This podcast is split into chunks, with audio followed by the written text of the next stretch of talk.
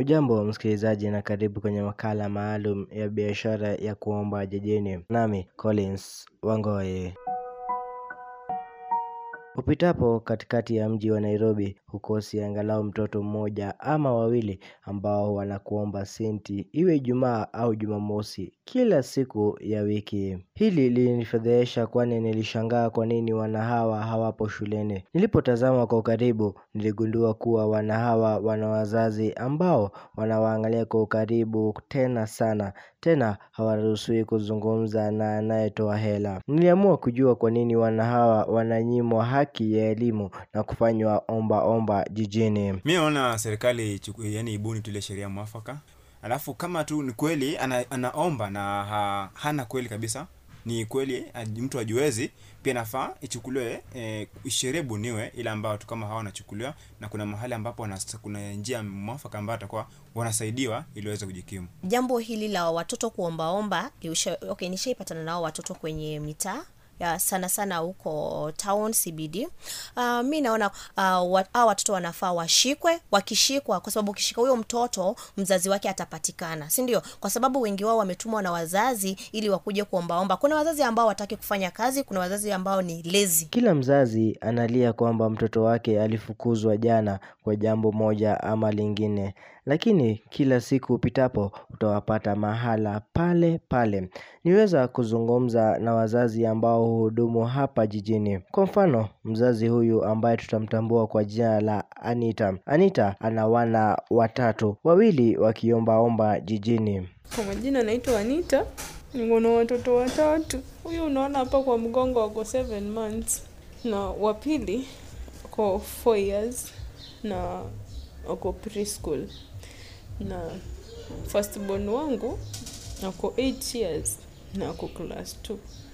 Maisha ni ngumu, watoto wangu waende shule, ndio hata wakienda wanasoma kidogo, wanarudi Sababu ni gani? Hakuna pesa. Na hii mambo ya CBC inanipeleka vibaya sana. Juu unajua saa zingine wanafukuzwa, wanaambiwa enda tolesha fotokopi Pesa ni hiyo hakuna. Mimi ni sina pesa. Alafu unajua kuna wakati inafika na watuma huko barabarani waende waka pesa at least wakaombaombe kidogo then wanarudi shule. Chakula ni ngumu kupata, alafu unajua mimi ni mama wa yani tu kazi tu ile tu kuhasol sa zingine maybe napata kibarua mara moja moja, kama wako shuleni maybe sijapata kazi, tunalala njaa.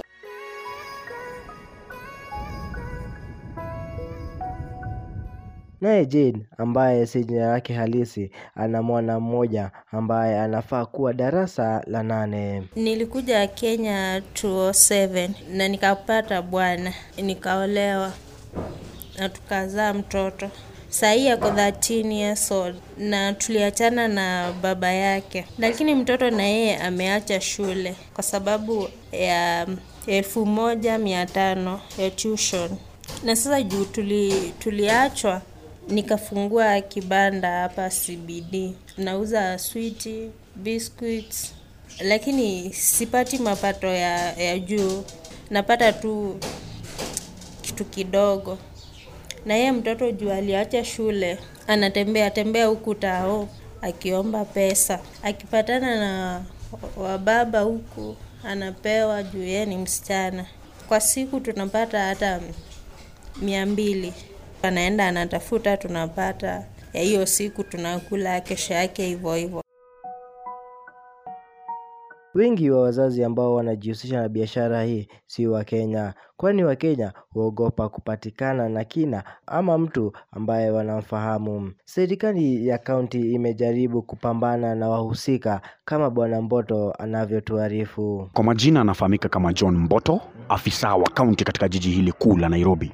Naam, nimekuwa nikiwaona watoto hawa wakiombaomba hapa mjini. Kusema kweli ni kuwa watoto hawa eh, ni watoto wa kina mama hawa wanauza, wanauza vitu huku mjini hapa katika jiji kuu la Nairobi. Ah, Inafahamika kuwa watoto hawa wanakuwa wakitumwa na wazazi wao ili kuomba watu wanaotembea ama watu wanaosafiri kitu kidogo. Wajua eh, yule mzazi hawezi kuja kuomba yeye mwenyewe, inabidi amtume mtoto ili wajua, kwa sababu mtoto ni njia moja ni njia moja safi ya kutumia katika uombaji huu wa pesa ama katika uombaji wa chakula. Watoto hawa hawajakuwa wakienda shuleni, imekuwa inasemekana kuwa hata eh, nakapomkaribia pale mama mmoja namuuliza, ah, mama, mbona una uko na mtoto hapa mjini na anafaa kuwa shuleni? Anasema ati kwamba mwalimu alimfukuza jana. Eh, inafahamika kuwa hata ukimuuliza ama umuuliza hata siku gani, yeye yeye ujibu tu mtoto wangu alifukuzwa jana. Tumehimiza na tumefanya juu chini, eh, tumejipanga vizuri na pia tume, tumewapeleka watoto hawa katika rehabilitation centers eh, ili waweze kupata maadili mema, waweze kukuzwa na waweze kulelewa mahali pazuri. Kwa kweli imekuwa na mafanikio kidogo pale, tunasema kama kwa asilimia sabini hivi imesaidia, lakini pindi wanakapotoka, wengine wanakapotoka pale katika rehabilitation centers wanarudi pale pale pale tu.